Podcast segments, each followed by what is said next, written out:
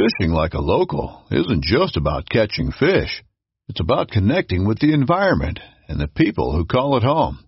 It's about hearing the stories and traditions that have been passed down for generations and sharing unforgettable moments with the people you meet along the way. Fishing like a local is having an experience that stays with you forever.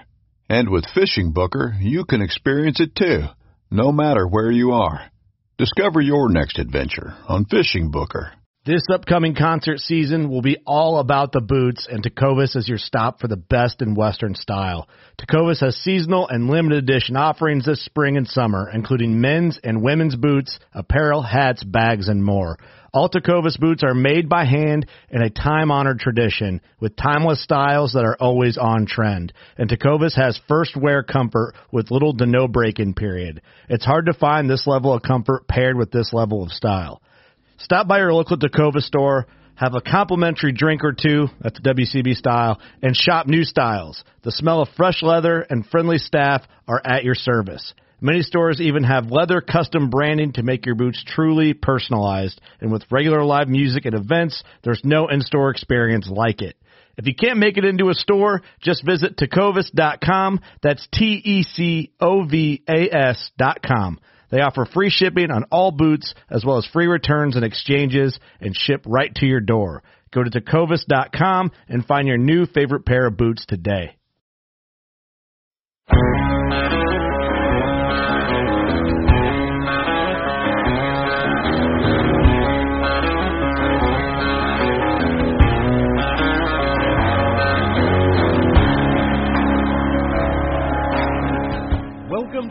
Habitat Podcast, the podcast for wildlife habitat management, hunting strategy, and land stewardship.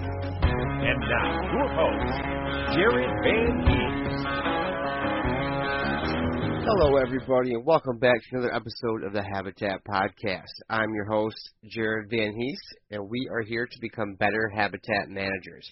That's our goal, guys. Thanks again for tuning in to all you listeners. Once again, we really appreciate it. We have another great episode for you today.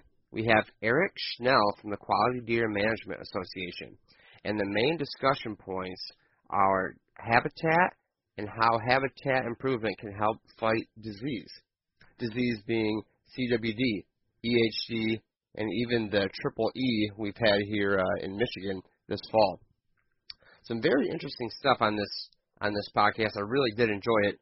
Uh, we talk about some of his roles in QDMA, uh, a buck to doe ratio, and how that can impact what types of habitat do you not have on your property that you could, um, fawning cover, native grasses in succession, and then we also cover some experiences that Eric has seen other people doing with habitat work to help control disease. There are things we can do, guys, as habitat managers, and this podcast is all about it.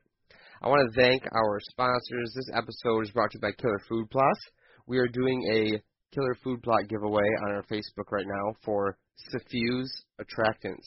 These are either synthetic scents or non-bait attractants that we're giving away on there. They cost like 20 bucks a piece for these bottles. We're giving away five or six of them, so please get on there and check it out. Hopefully, you guys can be the winner. You can see all of their products at killerfoodplots.com. He has some really cool stuff coming out in 2020. I just had lunch with Nick the other day, and uh, there's a lot of cool stuff coming out with uh, some soil defending type stuff, some water defending type stuff, um, and even some disease fighting as well. So it's pretty relevant to our topic here tonight. Uh, secondly, I want to thank Lincoln Rowan from Packer Max. Guys, spring food plots will be here before you know it. Uh, we get a $50 discount on all Packers if you mention the Habitat podcast. Now I know Christmas is coming up too. It might not be a bad time to, uh, you know, hint hint on that one for you guys for your spring food plots, or you know even buy one for your wife and maybe she'll go out and do some food plots for you if she has a Packer Max. I I doubt that would happen, uh, but it could. You never know. It's worth a shot, guys. Check Lincoln out at PackerMax.com, and like I said, fifty dollars off for mentioning the Habitat podcast. Now, I want to thank everybody again. Uh, a lot of thank yous today. Uh, thank you for all the awesome iTunes reviews. If you go on iTunes and look up Habitat Podcast, leave us a five star review with some with some text below it, write something nice. Just make sure to leave your name because I'll find you on Facebook or Instagram and send you a free decal. Uh, we have a bunch of great reviews on there, and we want to keep those coming. And then lastly, I want to direct you guys to the new website at habitatpodcast.com. We have a bunch of new hats and details up there, along with every single podcast episode. 62 episodes. This will be number 63 right here. And uh, we're just going to keep pumping these out for you guys. You know, if you subscribe with your email address on the website, you get a discount on all gear, and you'll be notified of a new podcast whenever we come out. So thank you so much, everybody. Thanks for tuning in as we become better habitat managers. Uh, now let's get Eric Schnell on from the QDMA. All right, everybody, we're back with another episode of the Habitat Podcast. We have the co-host Brian on the line and Eric Schnell from the QDMA. How you doing, Eric? I'm doing well, Jared and Brian. I've been looking forward to this. Thanks for having me on. Oh, no problem. I'm glad you came on. Uh, you had, uh, well, first of all, you just got back from Alaska, so that's pretty cool. But second of all, you were messaging me from Alaska about an interesting topic, and I thought we should jump on the phone and talk about it. You bet. Well, thanks. I'm, I am uh, very interested in what we can do with Habitat to help with some of the disease challenges that we're facing right now in Michigan. And uh, really appreciate the chance to, to have a chat about that. There's much that we don't know yet about some of the diseases we're fighting, but I think there's some good hints that Habitat could play an important role for us. No, that that's perfect. And I'm not sure if you've uh, listened to our show much before, but all we do is talk about habitat and and deer, and every now and then we'll go off on pheasants and and squirrels and rabbits and things like that. But um, Brian and I and our listeners are all bit with that that bug, and we obviously want to create better wildlife for for the animals and, and insects and everything that are part of our landscape. So, like I said, I do appreciate you coming on. And uh, normally, how we get this rolling would be I'd like to hear a little bit about you. Um, tell us about you know who you are, where you're from, and how you got into hunting and habitat work and all that good stuff, if you don't mind. Okie doke. Uh, well, uh, it's somewhat of an unlikely story, I guess, in a way. I grew up grew up in the Chicago area. Uh, didn't have any hunters in the family. I lived in a suburb.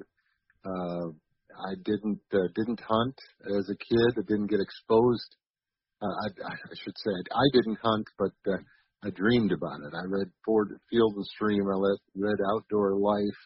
I was an avid fisherman, fished in every little office park pond I could find uh, rode my bike the river, fished for carp and um, some rather polluted water. I mean, I did everything I could, but um, I didn't have a way to hunt till I got out of college. Was uh, on my own and um, kind of started hunting at that guess where uh, my well, intense love for deer hunting and deer habitat started was about 20 years ago uh, when my wife and I bought a farm with the express purpose of creating habitat for deer and pheasants and other wildlife.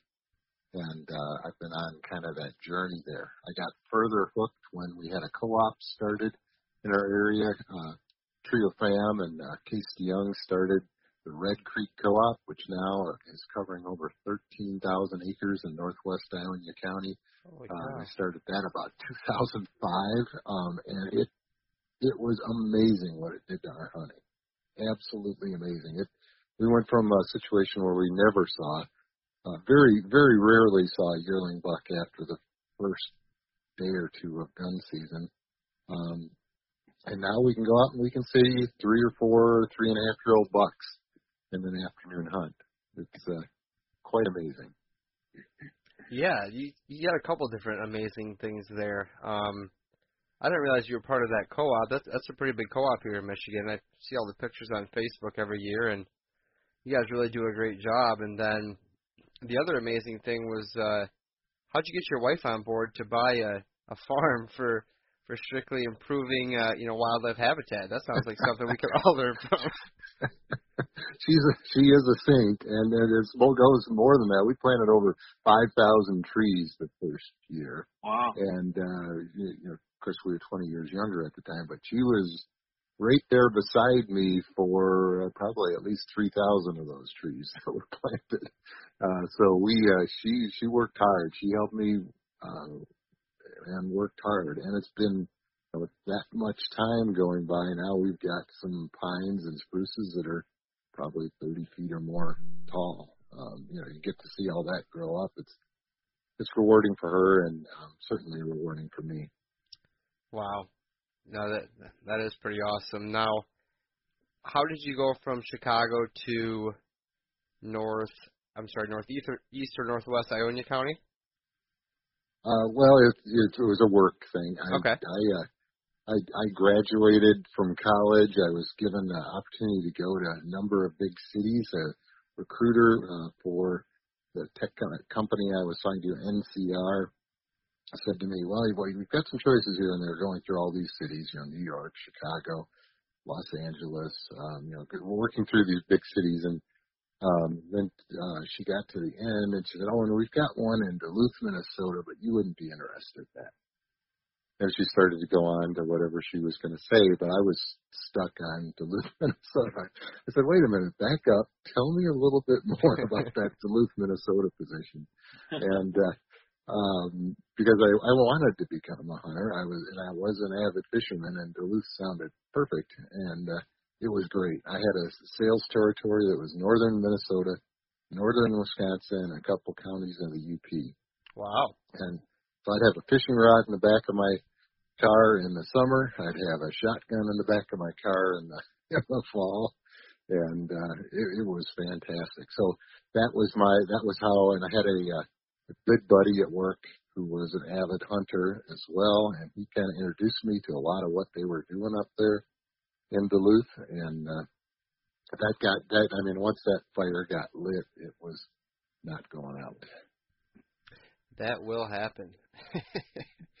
uh, some people might not think it's a good thing, uh, but it's it it happens, and and we're the same way. Yeah. That's you, you know, you talk about tangents, and that is a bit of a tangent, but right now at the QDMA, we're doing the Field to Fork program, and it's targeted at these young to mid middle age adults who have, you know, money and time, and um, we're just trying to light the fire, uh, you know. And I think if uh, there's an awful lot of people out there that just haven't had that chance, and they need somebody to help them, just like I had a friend who was a mentor for me uh, you need that kind of opportunity, and that's so I think it's a fantastic thing that the QDMA has launched to uh, help recruit new hunters through this field of fork program. Yeah. So good segue there, Eric. Uh, how did you get involved with the QDMA, and uh, what is your role with them? Well, yeah, good. Yeah, the, and it is a good segue because I mentioned the Red Creek Co-op before, and uh, that co-op, seeing what it did for my hunting and my farm and my area, uh, was uh, very uh, exciting for me, and I had to get involved with the co-op, and so I did. And and Case and Trio welcomed me in, um, working with. I mean, just a great bunch of guys. I got to know all of my neighbors in the area, and um, then that kind of lit the uh, uh, QDMA bug, and I got connected with. Uh, Chad Thielen over in the uh, Clinton Ionia branch, and some of the guys there got connected with the West Central branch of uh, QDMA. Um, basically, you did did some uh, work with both of those, became an officer in the West Central branch for the QDMA, and then made the mistake of uh, mentioning to Michael Goyne, who was the president of the state uh, chapter of QDMA at that point, mentioned to him that I'd like to get involved at the state level, and uh, um, he uh, he pulled me right in. so, um, and uh, it's it's uh, been both very frustrating and uh, tremendously rewarding to uh, work at the state level and do what I can to edu- educate our legislators, our NRC commissioners about our needs, uh, uh, needs of our deer herd, uh, needs for better deer management, and um, and really see some at least some positive progress. It seems like sometimes we go, you know, two steps forward, a step back, then we might go two steps back and a step forward, but on the whole, we're we're seeing some progress with uh, on a number of fronts, and I think we'll probably touch on some of those today. Okay, and you know, what is your actual position? What's your title? I, I am the currently the state president um, for the Michigan QDMA uh, State Advisory Council, is what we call it. Okay. Okay. Um, I was at the mm, I don't, don't know what they called it. The meeting over there north of Lansing this summer with all the heads of all the the different branches in Michigan, where Mhm. Matt Ross was there. The Deer Rendezvous Ryan. or uh, Yeah, at last, yep, okay. yeah. That's Or- where, that's where I first uh, heard you speak, and I don't think we got to talk much together that day, but I was impressed um, by all of your dialogue and and the information, the way you came across. I was impressed with a lot of people there that day, but uh, you were one of them that stuck out. I think I friended you on Facebook after that, and been following you ever since. So when you uh, when you reached out, I was more than happy to get you on here, and um, I just I think that we need somebody who is is well versed, who is intelligent, can come across the right way to be in your position, and and like you said, I, I, I it can't be easy. I mean, it, it cannot be easy. So, uh, and to your point today, talking about diseases and how it relates to habitat management. Um, I mean, you probably have a lot on your plate with QDMA. Is that right? yeah, I had a completely different idea of what I was going to be doing as president, um, state president uh, for the QDMA. I came on board just about the time they found the first case of uh, chronic wasting disease in Lansing, Yeah. and uh, uh, so I that uh, that unfortunately has taken an awful lot of my time. I uh, uh, on one hand, I'm glad I was here and able to uh, do what I could uh, and do what I can. Um, but on the on the other hand, um, it seems like that's been a huge portion of uh, where I spend my time working with, you know, whether it's testifying with the legislature to get more money for chronic wasting disease testing and research, or uh, going to NRC meetings. Um, it's just it seems like it's never ending sometimes. But um, but we I think in some ways we're making progress, and I am um, uh, excited about some things that we're gonna we're starting to try uh, in the state and could have implications for the rest of the state and the rest of the country if we're successful in it.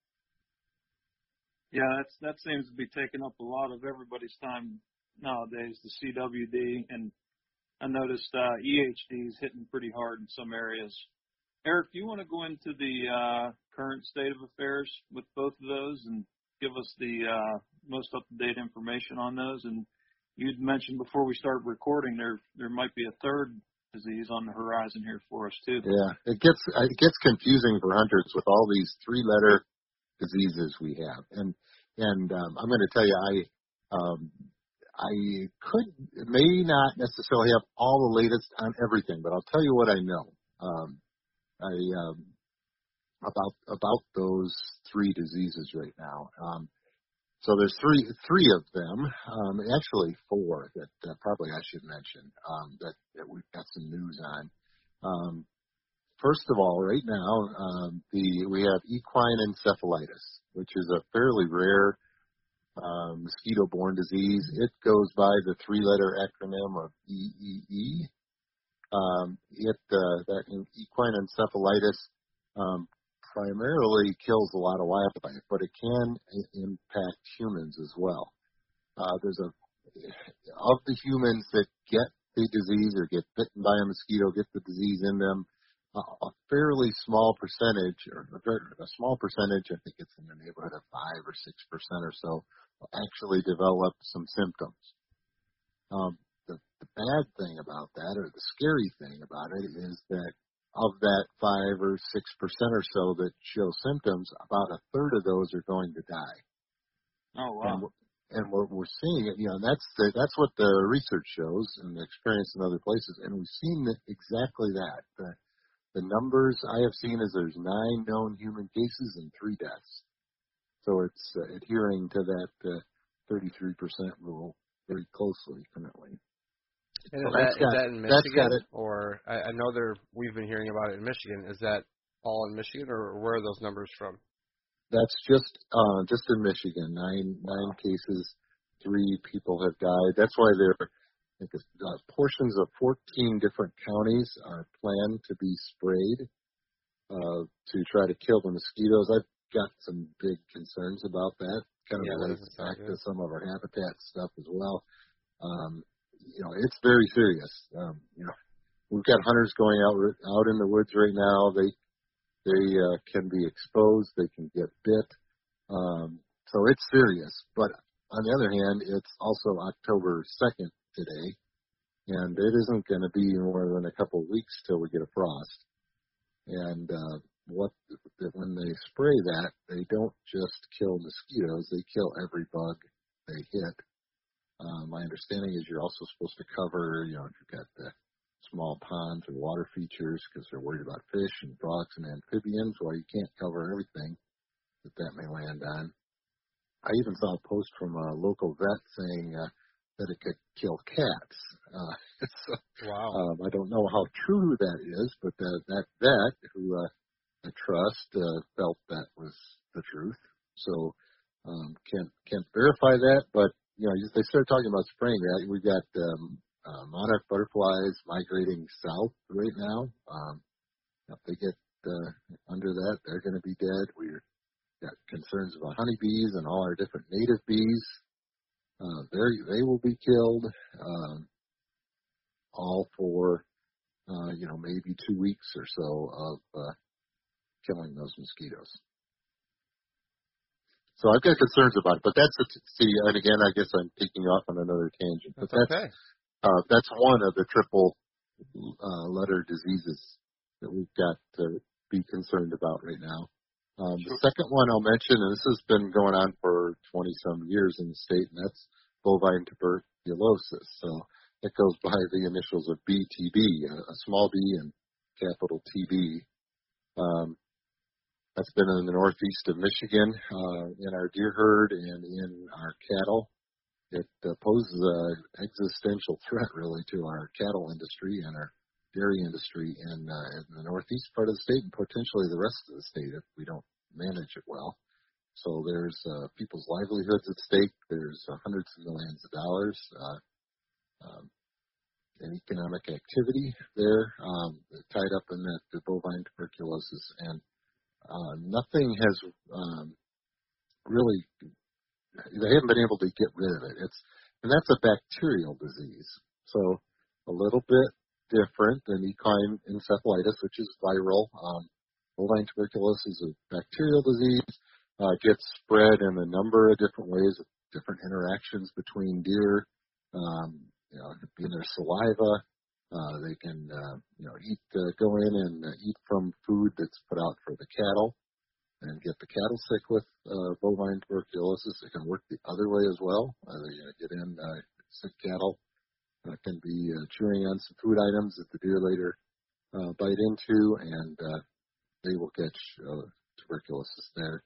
Uh, we've been hovering, you know, right around two percent the last few years. Uh, the deer tested in the Northeast will have bovine tuberculosis, and um, so it's it's not you know we see little year some years it'll spike up, some years it'll go back down, but we haven't been able to get rid of it. The, the latest news on that is that a a hunter, um, an older hunter, got infected. They believe from uh, cleaning a deer uh, caught bovine tuberculosis. So it's a reminder that that's a that disease can cross over into humans relatively easily. Now, when you're cleaning deer, if you're from that part of the state, if you're from that uh, bovine tuberculosis tuberculosis area, you know, just uh, you know, wear some gloves. Uh, be careful. If you see one that has the cysts in it, don't eat it. Although you can cook it out, um, the advice is still don't eat that deer. Uh, take it into the DNR, have them test it. Um, but um, you know, just take some precautions. But there's no reason not to deer hunt or not to eat venison in the Northeast either. We've been we've got some branches and co-ops there that have been working hard on habitat.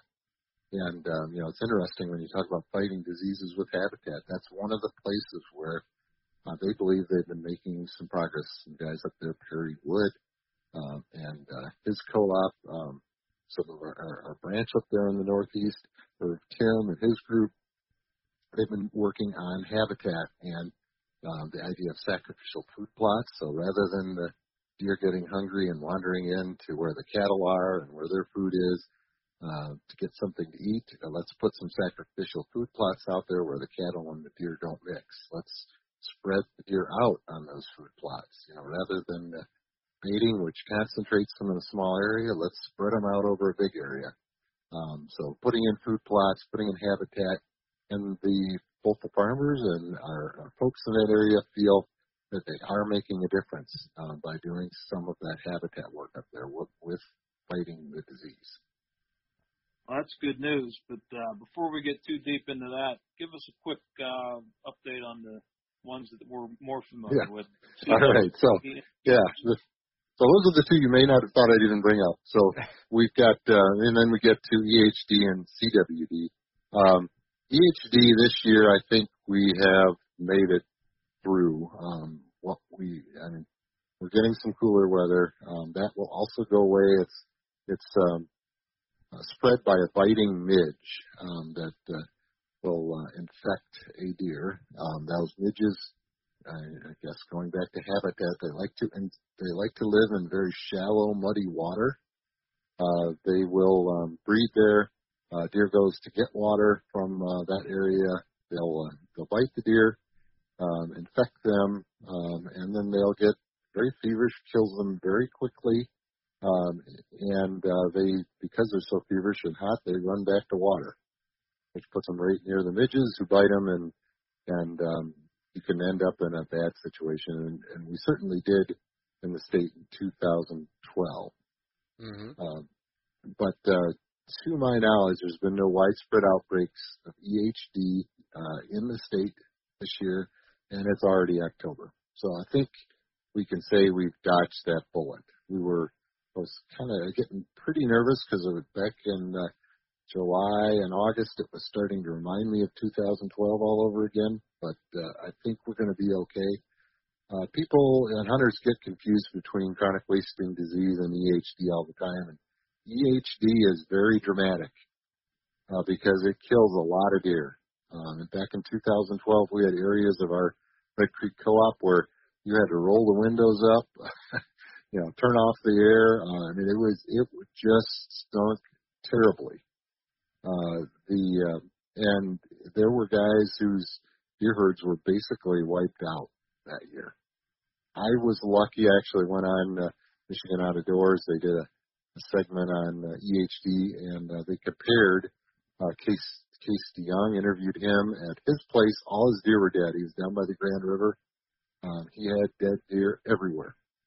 Um, in my area, I I did not find a single dead deer on my farm. But the interesting thing about it was, I've never seen more deer on my farm. I think they must not have liked uh, being around all those dead deer. Went to where they could find some non-dead deer Wow. and uh, I mean, it was it was almost scary how many deer I had on uh, when I was out hunting that that fall. And actually, uh, Case came up to my place and and shot a doe that year just so he could put some venison in the freezer because there was nothing um, at his place down by the down by the Grand River. So um, it can be very spotty. Um, the uh, EHD it doesn't kill all the deer, but it can kill a lot of the deer. Uh, but the thing about it is the deer recover. So we're just about back. And in my area, uh, everybody I talk to in my co-op will say we're just about back population density wise to where we were um, prior to the EHD outbreak in 2012. The deer recovered quickly. The other big disease that we've got right now is chronic wasting disease, and it's kind of the opposite. It uh, it moves much more slowly it will kill, uh, to, our, to the best scientific knowledge, it kills 100% uh, of the deer that uh, that get it. And um, you know, there's, but it can take 18 months to three years, sometimes more, depending on the resistance level that deer has, for it to die. And uh, I'll hear the quote. This one drives me crazy on social media. They'll, people will say, "Well, yeah, but uh, you know, they're, and they're comparing the EHD is dramatic. Every deer, you know, it makes you can't open the windows of your house or your car, and you know, most of the herds are wiped out and things. Um, but it, you know, but it goes away. They're comparing that with chronic wasting disease. You really can't see, and the deer take a long time to die. But think about what it's doing This is a um, mutated uh, protein they call it prion, and it's uh, basically attacks the nervous system of the animal. You know, puts holes in the brain um, and turns that uh, brain into a sponge. Uh, and if you're turning a deer's brain into a sponge, uh, they live in a dangerous environment. They've got threats to them every day. And uh, if you're losing your mind, um, think about uh, how uh, somebody you know that's maybe had Alzheimer's and how they you know slowly lose their mind over time. If you're losing your mind and you're out in the Michigan deer woods, you have many ways, many things can kill you. And you can die from many different things um, before chronic wasting disease technically kills you, but it's because your brain was turned into a sponge in the process. And um, so there's there's a there's a big difference there. The other big difference with chronic wasting disease is that it becomes established in the environment. So if we think back to 2012 and and EHD, um, the next year uh, EHD essentially went away, and we really haven't had any uh, significant EHD deaths since 2012. And it, it did that for a couple reasons. The deer built up resistance, um, but also those the, the conditions weren't right for those midges to to come out and and uh, you know get thick.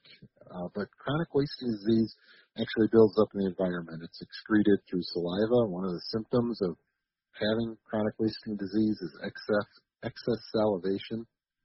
So they're going around, they're salivating. Um, it'll, they'll be uh, in fairly high concentrations in saliva. They'll also be coming out in the feces from the deer, um, getting into the environment that way.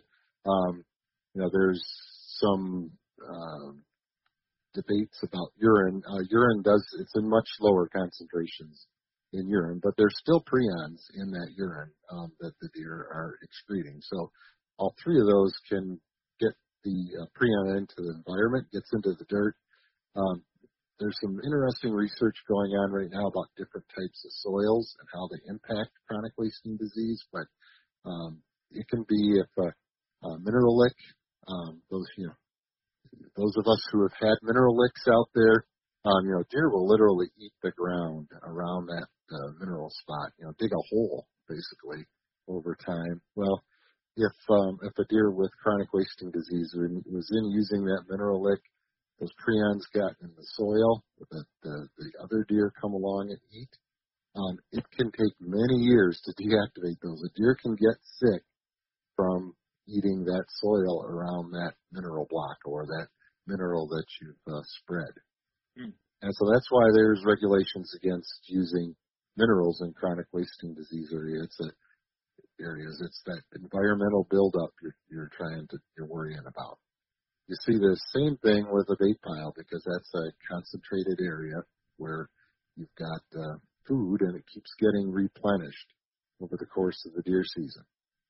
And of course, many people don't follow uh, the the rules for baiting, which calls for it to be spread out over a 10 by 10 area. They'll just kind of pile it, and that just concentrates it. You know, what do deer do at a bait pile? Well, they uh, they have saliva. they uh, they don't care where they pee and they poop either. So all that stuff is getting uh, concentrated right in a very small area.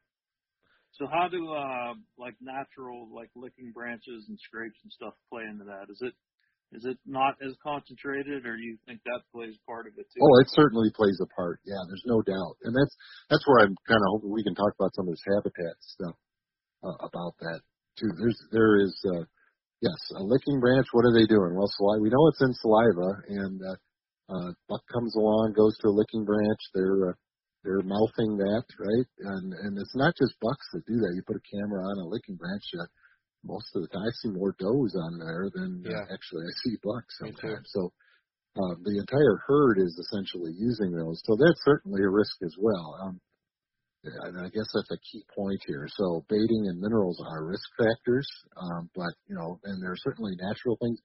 You're not going to eliminate chronic wasting disease by eliminating baiting, uh, eliminating minerals. Um, that isn't, but that isn't the point. It's reducing risk and trying to slow the spread sure. of the disease. And those those are those are ways you control you can't go around and uh, stop deer from making licking branches and scrapes, and, and they're they're going to do that.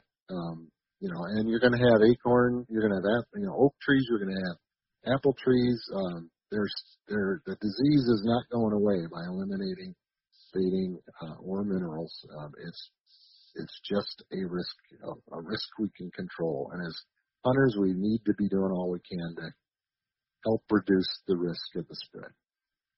Yeah, it's definitely worth doing.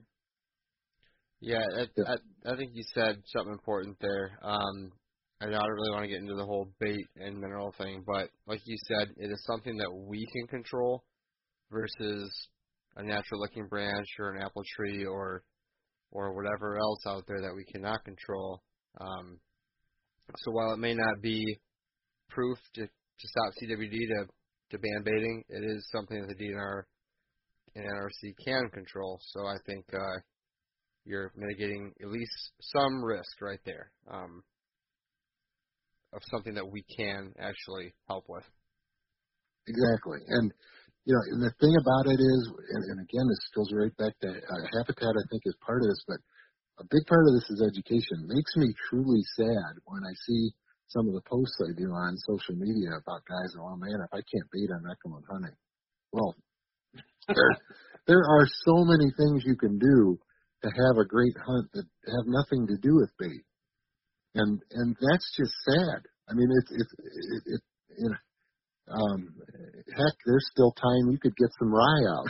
Yeah, exactly. certainly, you certainly got the rain. You could get. I mean, you could get. You could. You could cut down. You could hinge cut a tree, or just cut down a tree, um, and you could put some food on the ground for those deer and create cover and and you could move your stand to a spot where it's uh, looking overlooking uh, you know a, a pathway for the deer. I mean, there's there's a ton of things you could do right now to uh, make yourself successful hunting and have nothing to do with bait. And you might even save yourself some time and money in the process. Um, because that's the other thing I say. Well, I, I'm not rich like you guys. I got a, I got a bait. Well, you know, you're, you're probably spending more and or I don't have time. I can only come up on the weekend. You know, I got one weekend to hunt each year, and that's why I should be able to bait. Well, that's probably a good reason not to bait. There's there's some better ways to use that one weekend you got than baiting. So, but that's education, right? Um, and and people get hooked on this. You know, this is the way they hunt. They you know they've been hunting. That's what you know. My they, I go out. I put these uh, sugar beets out a couple weeks at a time. I uh, replenish them, and then I go sit in my stand and I shoot deer. Yeah.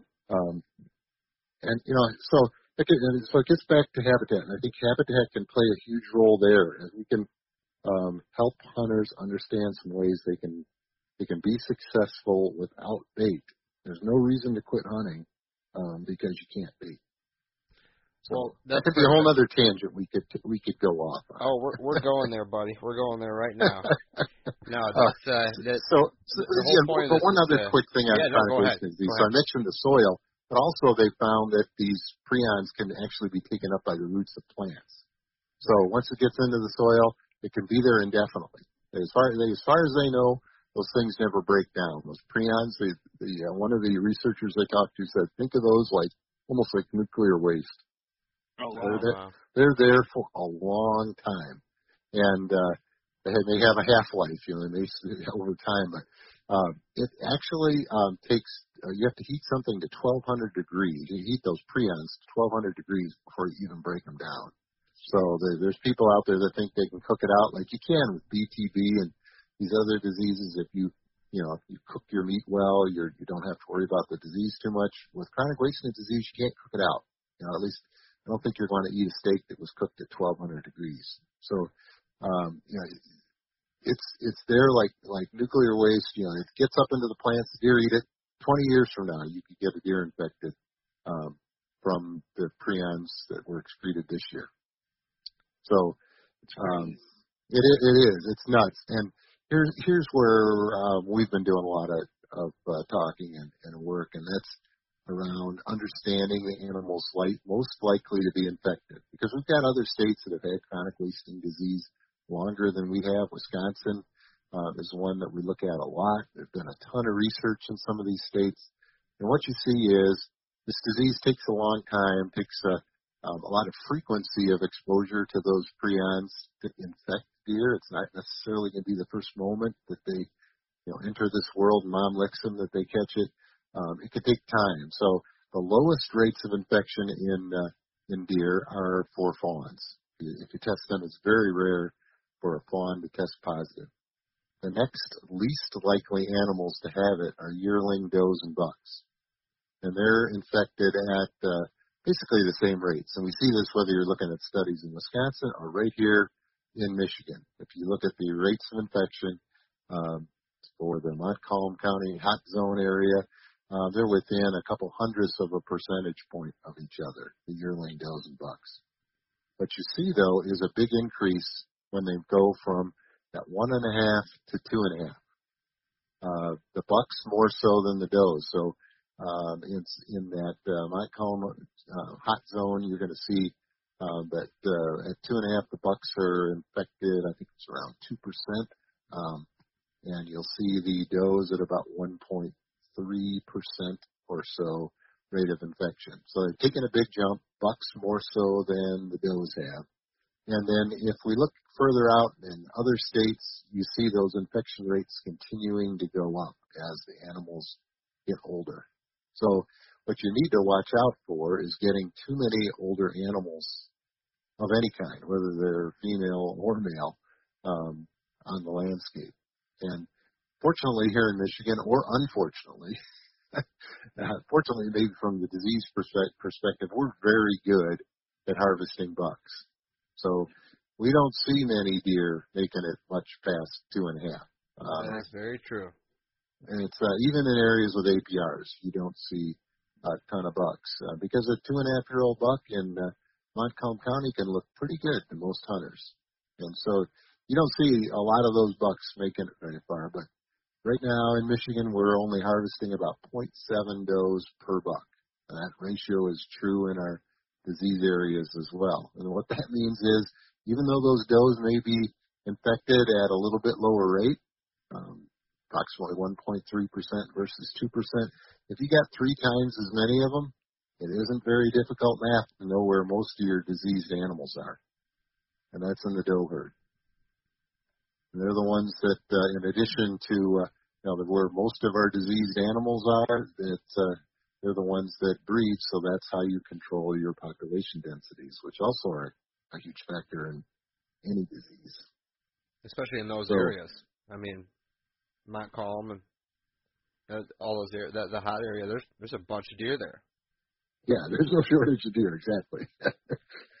yeah. Matter of fact, um, there was a statistic that Chad Stewart shared with me. He said there's some areas there in that in Montcalm where they're harvesting 10 bucks per square mile. Holy cow. And that is incredible. Uh, to give you an idea of just relative, Michigan has the highest rate in the country of bucks, buck, buck harvest per square mile, and we're around 3.3 bucks per square mile. Oh, so wow. they're like three times higher than the rate for Michigan, which is the highest in the country. Hmm. Um, and so yeah, they got a lot of deer. And if you drive around there, you'll see, especially you know once leaves start to fall and things, the browse lines are really easy to see. Yeah, so that's actually how yeah. exactly how I how I know that. I I was at a a friend's farm up there, and we were turkey hunting in the spring, and the browse line, everything from five foot down, you could see through. You could see 150 yards through the woods. It was unreal. It looked like cattle had been grazing through there. I mean, it, so it, you're definitely not kidding there, and so APRs and whatnot, that's a whole nother discussion, but it's actually part of this discussion too. How does that work with how people are helping with habitat to fight disease? Like, what, yeah. what are, where's this? I, I won't try to spend get. I can. That's another. Yeah, that's another tangent exactly. we can go off on for quite a bit on APRs. Yeah, and, I'm more interested. And it is another topic like dating, but what we're really trying to do is get more doe harvest, okay. um, and that's what we've been um, preaching, um, you know, and and working hard at. Um, because there's you know, how many does, you know, on the landscape, right? You said there's exactly. we're going to killing bucks. We there's need, a ton of doe out there, and that's what we, we need got, to drive down. Yeah, we got to shoot more does. We just got to shoot more does. We've got to bring um, those numbers down, and we've got to try to bring the average age of those does down. Let's Right. take out more of those sick animals. And one of the good things, I guess, about having a high level of hunting pressure in an area is these deer that are infected because they are, you know, they're starting, they're slowly losing their facilities. You may not be able to see any sign. It may look completely healthy, but its brain is not working quite as well as it could. So in some of the studies,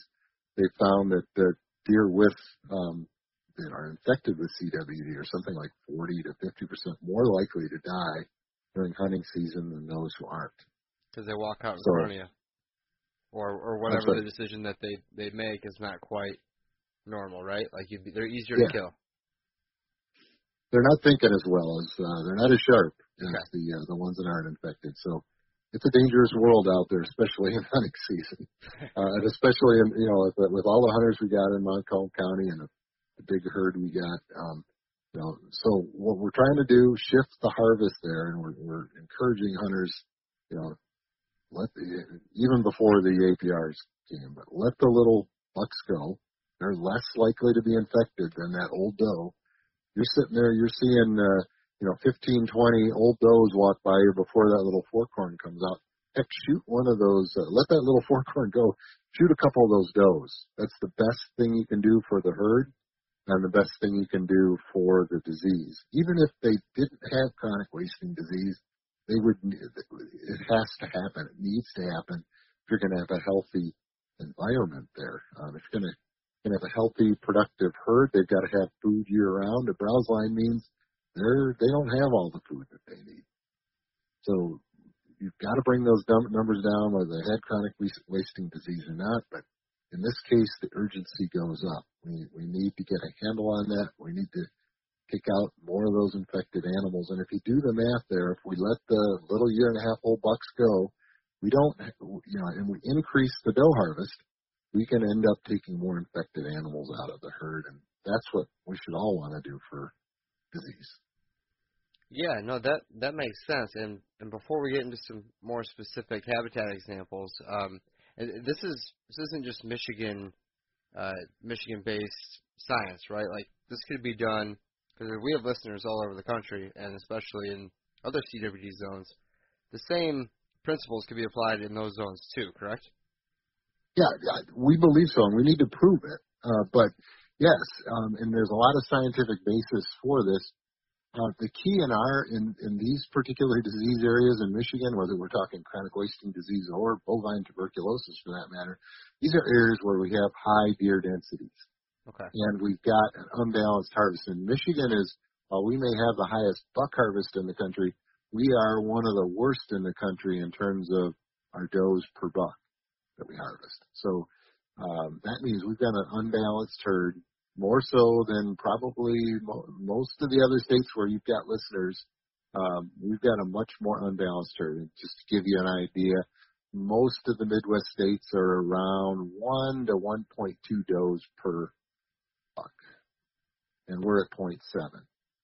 Um, but Missouri, for example, they look at um, APRs in Missouri as a tool, um, and they both use them and and uh, you know take them away based on what they're trying to accomplish. And I think that's the key way to look at them. It's a it's a tool, um, and what that tool does is it protects yearling bucks.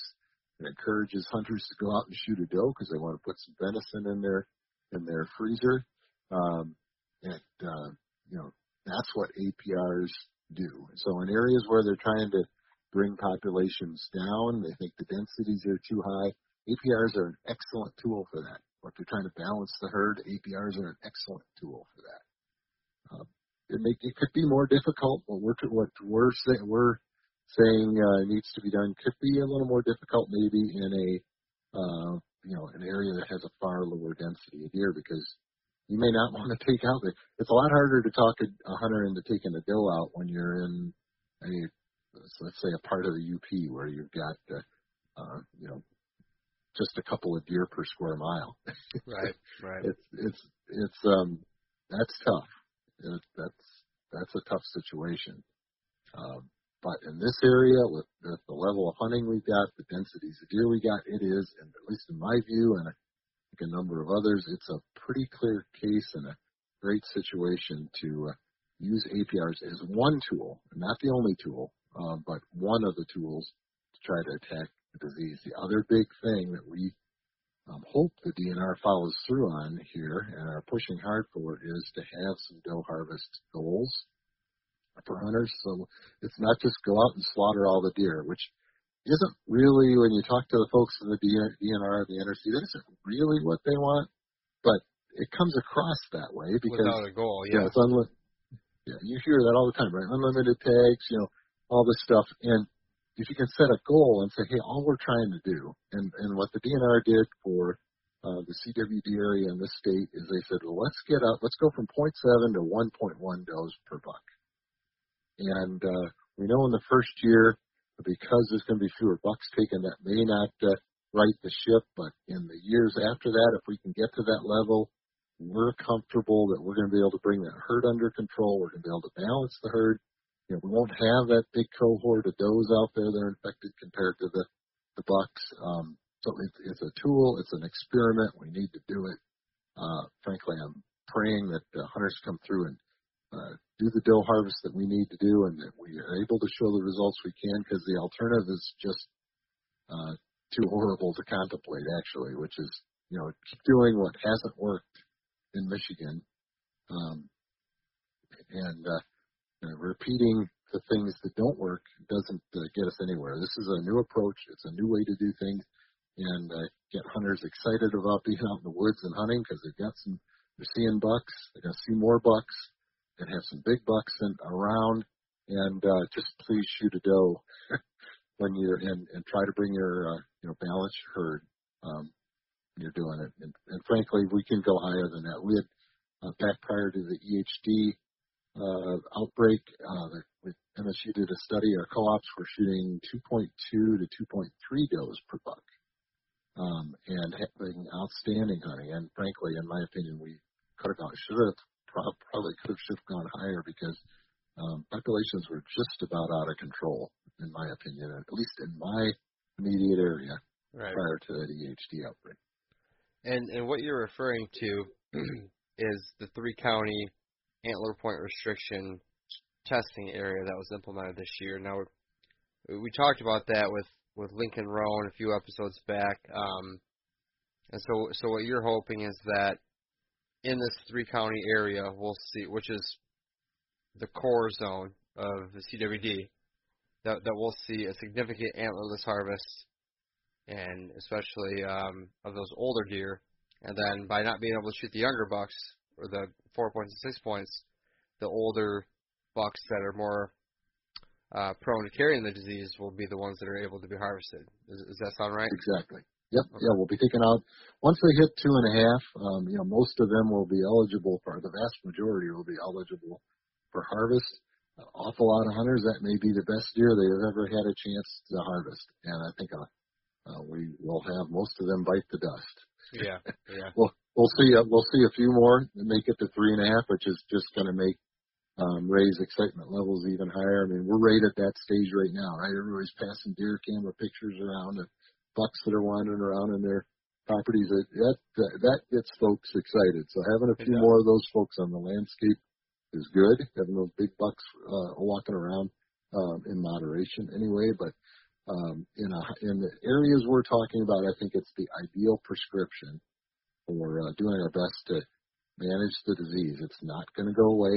Uh, there's no expert I can find anywhere that's going to say we have a, you know, that we're going to be able to make the disease go away with any of our current knowledge or technology. So uh, our goal is keep the keep it low, keep the the rates of infection low, and slow the spread. And that may be a good uh, good segue to talking some more about habitat. Yeah, let's do it. Um, I'm surprised we made it this far without talking more about it actually, but this is really interesting stuff, and I think people need to need to hear it. And, but earlier you mentioned up in the TB zone or tuberculosis zone. I've hunted there for years. Um, you mentioned some people like Perry going out there and and having a plan of action on how they're going to try to slow these diseases down. What else have you heard about, seen, implemented yourself, maybe through QDMA or just personal? What have you seen that is helping or could help that we could do? Well, here's the thing. So we're worried about um, in BTB and CWD are completely different, but they're also very similar. Uh, in in the ways that they get uh, passed between deer, they're similar. They're completely different in that one's a bacteria and the other is mutated protein. But um, it's it's a disease with both frequency. Um, primarily, they'll say it's a frequency dependent disease, which means how often you're exposed to the prion. Uh, but that's sort of an artificial thing because you also talk about density and well, the density of deer impacts what the frequency that you're exposed to it, right? So both of those are both of those end up being important factors um, in both of those diseases. So what we can do, well, there's a number of things we can do, but um, think about the periods of time when the deer are most concentrated uh, when are those times of the year that we see them in the big herds and focused in around just a couple of food sources or a couple of areas of thermal cover? Yep, late season, winter. Yeah, yeah, late season and winter. They're all going to be so they'll right now crops are all still up. Um, you know, the food is spread out across the landscape. Uh, they don't need thermal cover. Uh, the deer are spread out. Uh, but uh, you know, hunting season may uh, do some concentration. The crops get harvested. Uh, the, the fewer areas that they can go to shrinks shrinks even further for the deer. And then once it starts getting cold, they need they need thermal cover as well as food. So these deer keep concentrating into smaller and smaller areas, larger groups. Um, like again, think back to I think it was uh, you know right around 2012 we had the really bad winter, and even in my little area of Ionia County, kind of southwest Michigan for the folks outside of the state, um, we uh, normally don't have any winter kill at all. Well, that year um, I had planted, I think I mentioned I planted a bunch of spruces and pines, and I had a some thermal cover, and basically the only in the only thermal cover in the section.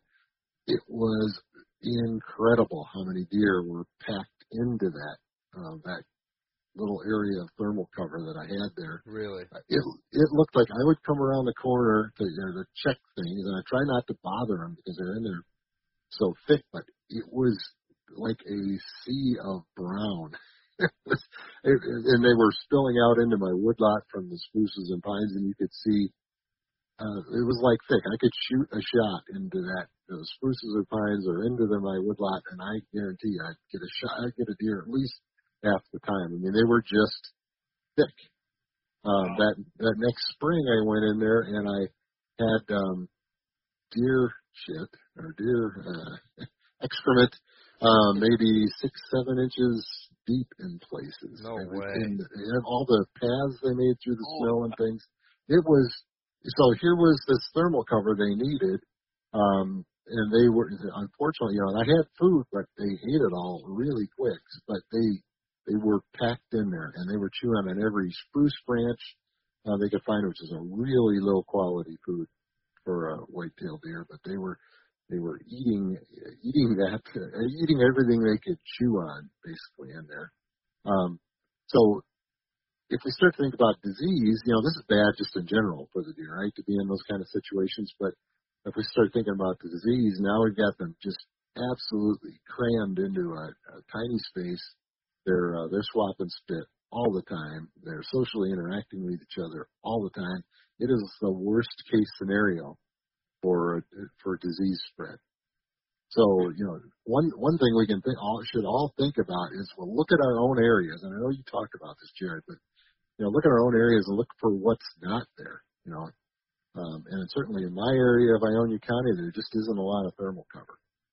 So, you know, if you want to, if you want to um, attract and hold deer, you know, for the late season, and do the right thing for the herd, give the, you know, give them a chance to spread out, um, give them some more thermal cover. You know, we we could, I'd love to see the state go in and and help us with some, uh, you know, some grants or something that put in more thermal cover in more places throughout that uh, disease area where they could um, get out of, you know, so we don't concentrate them. And then put in thermal cover with food. Now you got thermal cover and food. These deer can spread out um, even more. So uh, habitat can make a huge difference in in that period of time. The other period of time that doesn't get talked about much, but I think can be important from a disease perspective is in the spring fawning period. Uh, what you got going on at that point is um, the doe um, is, you know, she's getting, she knows her time's coming. She's going to give birth soon, and she'll kick out the yearlings. Um, she doesn't want anything around. She's gonna, she's gonna have her little area she's to give birth in, and she does not want any other deer around that area. So she'll kick her previous year fawns out. And in a low density herd, they may not go very far. They're to, you know, they're just uh, you know, a quarter mile away, half mile away, uh, hang out. You know, once mom's uh, the fawns, the fawns reached a certain age, you know, she'll mom will welcome them back. They'll form their little group. They're all good.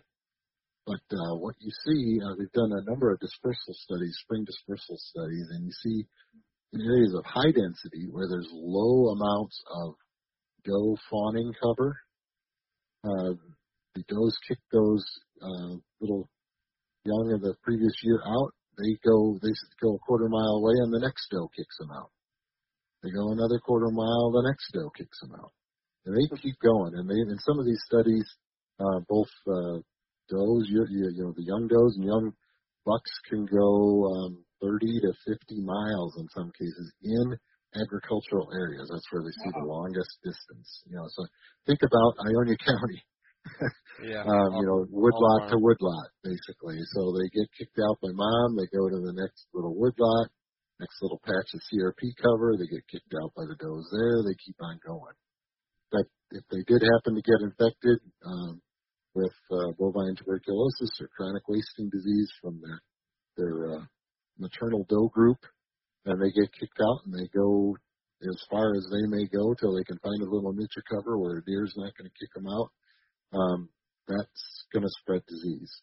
So mm-hmm. that's you know right there starting to look at well, okay, what can we do to help with winter thermal and food uh, for the deer? So they're not going to be uh, clustered around the one last apple tree in the county and the you know, the, the one little patch of pines and spruce that Eric planted, but, you know, spread them out, give them lots of thermal cover, lots of food, um, during that winter period, and then think about spring fawning period as well. Yeah, that's a that's a good time to uh, go into more detail about what we can do. You touched on some of it with um, adding thermal cover and just spreading the cover out. What else is there that what else could we do to remedy these problems? Well, uh, another big one that's great for fawning cover is native grasses and wildflowers. So, or even just letting an old field grow up, you know, natural succession. Just don't mow it. Let the let that field uh, uh, grow up. That can create some fantastic fawning cover in just a year, uh, and food, and basically year-round cover for the deer. So it's great for hunting. You know, this isn't just all altruistic, right? We're we're also uh, we're doing some things here that are going to be great for our hunting in the fall as well. So sure. um, that can be a really simple thing. Uh, Dr. Craig Harper was in Michigan a couple of years ago, and he was talking about uh, just how much food you can produce from an old field by letting it grow and maybe selectively taking out some of the plants that are not quite as uh, desirable for the deer. So that, that you know that that creates that fawning cover. So think about native grasses. Um, think about um, the forbs. Um, you can plant those, or you can just let them kind of naturally reemerge in the field. Um, think of, and you know, think about um, foods. If you're looking at apple trees, for example, maybe think about some apple trees that hold on to their apples a little bit longer. So, um, but not just one. You know, let's let's spread them out. Um, I mentioned, um, I think at the beginning, a little bit about um, hunters and some things they can do right now. Now they can't bait, but what can we do right now? I mentioned cutting down trees or hinge cutting trees. Well, um, back in that uh, winter I was talking about, uh, where things were tough in Ionia County, I was cutting down trees and putting food on the ground. I knew it, it, I could kill the deer with corn or, um, you know, suddenly introducing some foods that at that point their stomachs couldn't handle. But a new browse is good. That's uh, that's one of the they're made to eat browse in the winter. So I was cutting down trees, and it was amazing. I cut down um, a little cluster of trees uh, near that uh, patch of pines and spruces that I talked about. I walked about maybe 150 yards away, and started cutting down some maple trees that were are just ideal browse, putting them on the ground. I looked back to where I had just been, and there was already a crowd of deer around chewing on the ends of those branch tips. Wow. So you can put a lot of food, and the nice thing about that, um, whether you hinge cut or just completely cut it down, you're not just putting food down for that that period of time, but you're putting food, you're you're impacting and putting food out there for the deer for years to come. So, um, and, and I know you guys talk about this, but if you hinge cut a tree, you're going to have browse, uh, you know, on that tree for you know as long as that tree stays alive, it's going to keep growing browse and it's going to be down at a level where deer can Right. access it. Right. and Right. you cut down a tree, um, you know, you get all those stump sprouts, and in fact, they'll call those mineral sprout trees. You'll get that's such a healthy um, sprout that comes out of there, filled with minerals um, and very healthy for the deer to eat. They'll that'll pump out food, and then of course you get the sunshine coming down in the forest floor and everything else that grows. Exactly. Put down those trees, so um, you know those things uh, can be done and can can make a big difference as well. Essentially, what you're trying to do, you know, let's talk about frequency and density. Um, well, let's spread the deer out. Let's let's do our bit as hunters to control the the population level, but then let's also, as we improve more habitat, we're actually creating, we're increasing the carrying capacity uh, of the land for deer. Uh, Correct. and and uh, you know you can increase carrying capacity. You can then uh, um, you know if, if there were no diseases at all, you could have more deer. Period. But you can have end up having more deer if you do more habitat work. You can have more deer than you have today, but it's going to be a healthier situation because you've raised the carrying capacity of the deer of all that they can eat all year round. Um, they're not going to be uh, pushed together into these small spots where they're um, you know spreading diseases as much uh, as they were before. Uh, so you can have a healthier deer herd uh, all the way around. Um, more deer, better hunting, uh, more venison in the freezer, um, and that's why I think habitat is. And there's more to say about it, but that's in essence why I think habitat's so important. That's why I wanted to reach out to you, Jared. Yeah, no, I I think you brought up some some excellent points, and it seems like cover and food. Bear with me while I process this and try to try to say it right. I'm thinking co- the increase of cover and food is one thing, but at the same time, spreading these deer out seems to be the main common denominator here. I mean, as hunters, we want to bring in all these deer within 30 yards of our tree stand, right? That's that's a selfish thing. That's that's what we do this for, though. It's and and you know it's it's okay, but at the bigger picture, you know, years down the road as a conservationist, I mean, you like you said, increase the full carrying capacity on your property by increasing the habitat everywhere. It may not bring them by your exact tree stand every time, but it it may be by the other tree stand or or out there, which is fine because you're benefiting overall in a totally increased amount. I mean, does that make sense?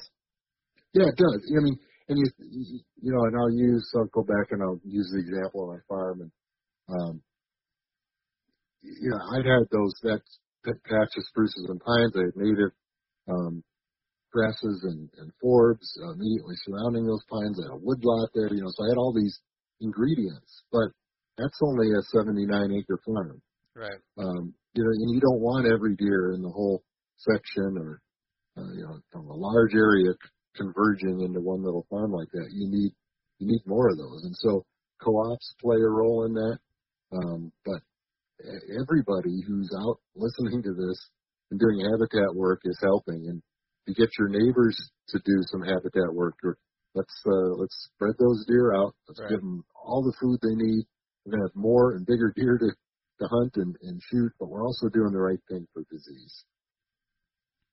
Yeah, I love it. I love it. Those are some great points there. I have a, a bunch of notes written down here. Um, it, was there any other certain habitat strategy or, or implementation or of a certain practice that you would recommend in, in Well, with yeah, to th- fight this here's, yeah, these are more like ideas that I was thinking about when when uh, we uh, set this up, and there's no scientific proof to this. Um, you know, that says this is the right thing to do. But it's just stuff I've been thinking about. sense. And I actually want to hear what you guys have to say about some of these ideas. One of the things I started doing a couple of years ago is planting my turnips and radishes just a little bit later. You know, I plant them in late July type time frame. Um, I've moved it back now and planting them about mid August. And, and the reason I'm doing that is I don't want them getting quite as big. I mean, I remember I I've had some soccer ball sized turnips.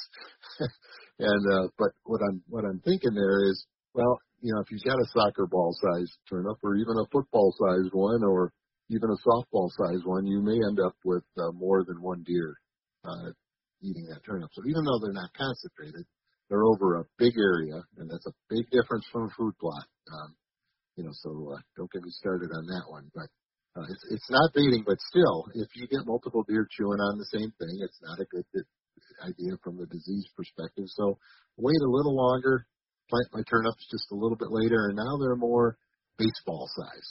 And you know, most deer, um, you're not going to eliminate it, but you're you're minimizing the number of times deer are going to eat on the same turnip. Great. So thought. you know, one simple idea. Another one that I've been thinking about. I love apple trees. I've got um, apple trees all over my apple and pear trees all over my farm, but uh, and I'm certainly not cutting them down. Um, and as a matter of fact, um, I'm going to continue to put up apple trees. But what I'm thinking about is smaller. So this year I planted a couple of crab apple trees. I've got a bunch of um, some Sargent crab apples I planted years ago, but it's a smaller apple. You know, plant, a crab apple tree, plant one that hangs on to its crab apples for a long period of time. It's going to be dropping food over that long period of time, but they're more like the single bite bait, right? They're a, they're one single bite for a deer to eat that crab apple versus some of the uh, larger apples where you can end up with multiple deer eating on the same apple. You know, so just just a thing to think about. Um, it's certainly something that I've been thinking about. But how do we, uh, you know, help the deer, give them the food, uh, the cover that they need, but but also not increase uh, the risk. Um, you know, maybe Yeah. even decrease it if we uh, we think about uh, think about some of those uh, foods that we plant that way. Yeah, that makes a lot of sense. Uh, I think it, it's important to come up with new ways of thinking through things like you did. You know, it may or may not work with the smaller turnips and the smaller apples, but we need everybody trying to think of a uh, different approach to try to try to change the way we've been doing things. And I, I think every little bit helps here. Well, thanks. That's you know you you uh, you you wonder sometimes, but it, you know I, I can't go to somebody and say you absolutely need to plant your turnips later. But to me, it just makes sense. Sure.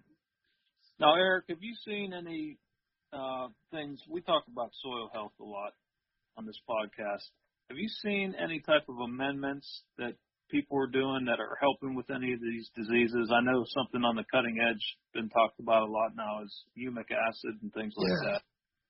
Yeah, that one's exciting. As a matter of fact, we had Kip Adams in uh, back in September. He came up to Montcalm County and talked to some talked to hunters at, about the uh, CWD research. But that question come up came up there, and know, Kip Adams, our director of conservation at the QDMA, I, he's one of uh, um, one of the top guys in the country, and his answer to that was, well, that was one of the most exciting things going on right now, frankly um, with respect to CWD research. And there are some inter- there are some exciting things going on with that. But humic acid looks promising. There's much more that needs to be done. Nobody, you know, I've seen some people, you know, saying this is now the miracle, the miracle cure, but it. Uh, we're not quite at that point. I mean, what they've been able to show is that at least in some soils, you can um, uh, at least partially deactivate the prion by exposing it to humic acid. But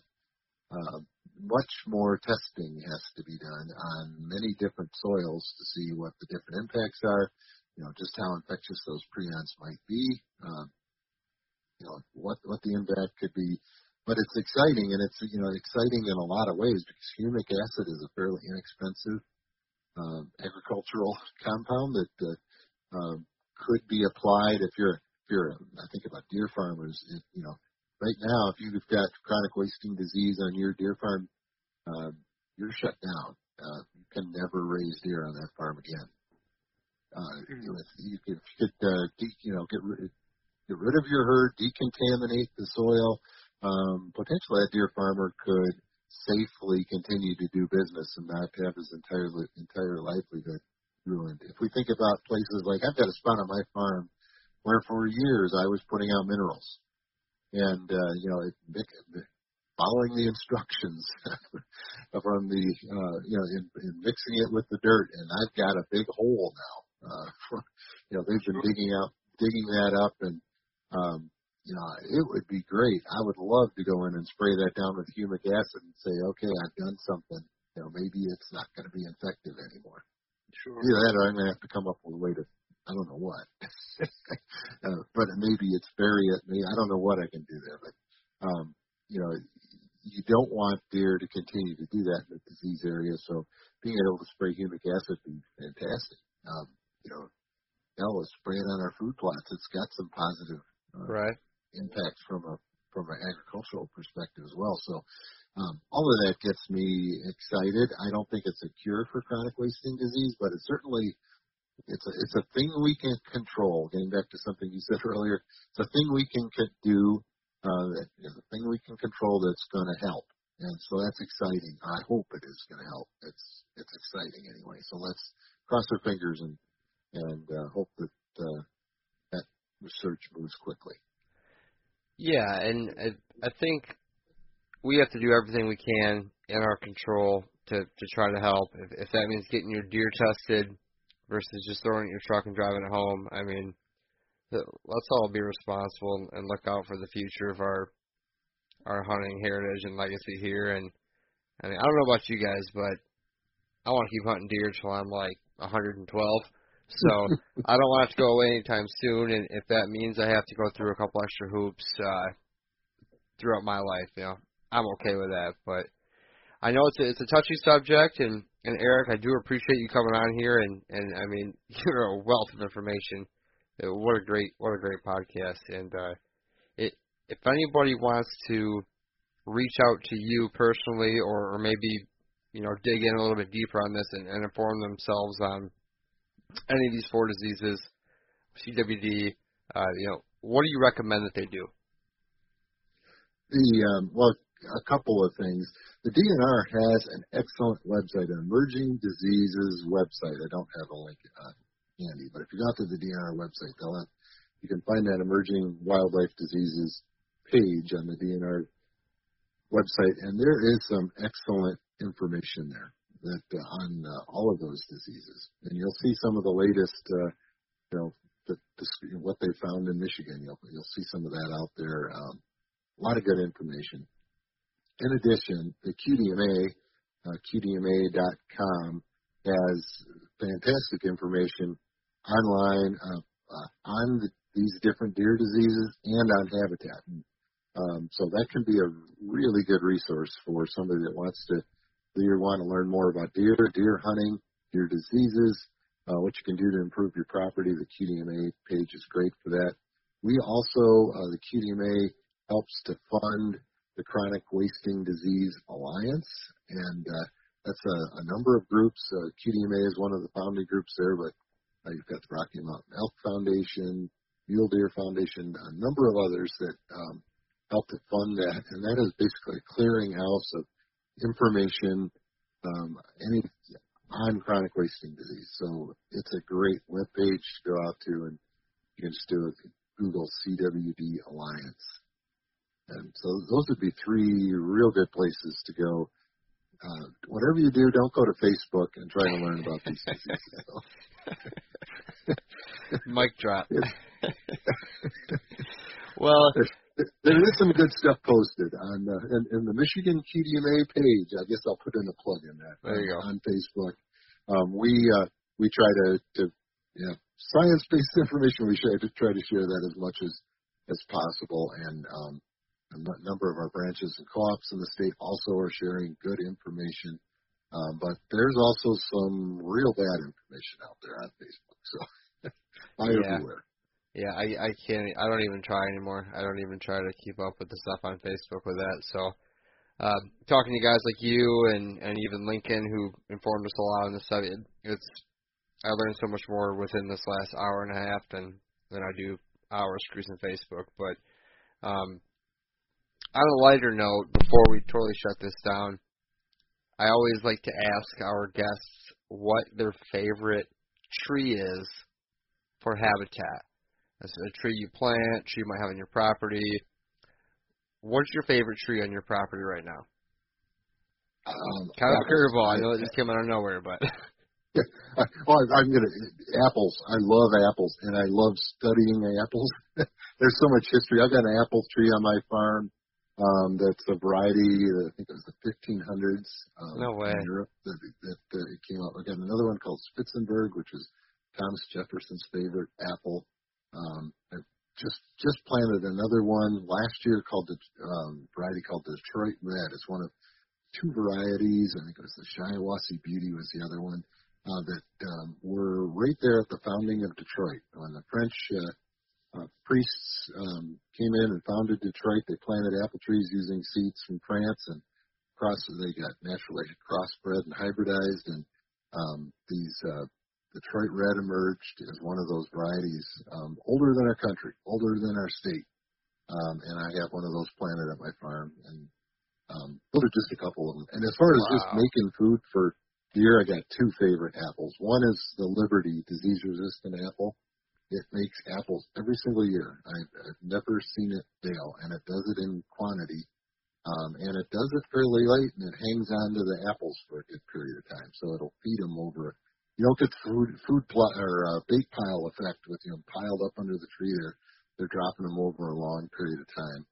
Um, and then I've got uh, the second favorite apple tree I've got is one that was on my farm in the one little part of the wooded wood lot that I had when I when I bought it. And this apple tree, I have no idea how old it is, but it's huge. It's probably 40 feet tall and got a trunk on it that uh, um, is just enormous. And it makes apples almost every year. I was bragging to a couple of my buddies that uh, it never failed in 20 years. And then last year I didn't get an apple on. So, but, but uh, this Yeah, year uh, I was, it didn't look like I was going to get some apples, but I actually created some apples. But it, it most years it is just loaded, even though it's it's an old apple tree. It's one I kind of rescued. I I cut down all the surrounding trees so it could get some sunlight, and it just came back good and hard. So, um, anyway, apple trees. Think apple trees, and I guess with disease, think crab apple trees too. yeah, yeah. Well, look at that. That that question uh, never ceases to amaze me. A bunch of more awesome information. You'd be surprised at the type of responses we get from that from that question right there, and that was one of the better ones. I appreciate that. well, You bet. Eric, thanks so much for your time tonight. I really uh, do appreciate you reaching out and coming on. I think that was an excellent podcast, and uh, you know we'll keep in touch and and good luck this fall. Um, Brian, anything else from you on your end? I know you're going hunting tomorrow, so you got to go. No, I'll just reiterate another thanks to Eric for coming on. Uh, really good information for our guests, and we might have to have you back on and talk planting apple trees. Yeah, yeah. Sounds good. Yeah, you, good luck to you guys. I'm getting out on Friday for the first time. I've got to go to Lansing for a meeting in the afternoon, but I'll be out in the morning. Hopefully, uh, getting that oppor- my first opportunities at a buck or two. Awesome, just in time for that cold front. So Able. another episode down, guys. Thanks so much for tuning in, and thank you, Eric, for coming on. I really enjoyed that conversation. I learned a bunch of stuff. I hope the listeners did as well. And uh, you know, we're going to try to do our part to help fight these diseases with uh, our habitat improvement. That's something we can all do as uh, habitat managers, and I, I really like the the discussion points that you brought up tonight. So thanks for that. I want to thank our sponsors. We have Michigan Whitetail Pursuit, Packer Max Cultipackers, Huntwise, and Killer Food Plots. Thank you guys so much for supporting the podcast. Uh, guys, we have a new website at habitatpodcast.com. All of our uh, podcasts are up there along with some new gear. Check us out there. If you haven't listened to us before, you can find us on any place that has uh, podcast episodes, you know, like iTunes or Spotify, uh, Stitchers, Podbean, SoundCloud, iHeartRadio. Wherever you can get a podcast, you'll be able to find us. We're also on Facebook, Instagram, and YouTube. We're pretty active on all those, especially Facebook and Instagram. So check us out on there, guys, and uh, we look forward to your support. And uh, you'll leave us a good review if you don't mind. Um, we look forward to you know, talking again soon. We have some more good episodes in the books coming up, guys, and I really want to wish everybody good luck for the rest of uh, October here in November. We'll talk to you again soon.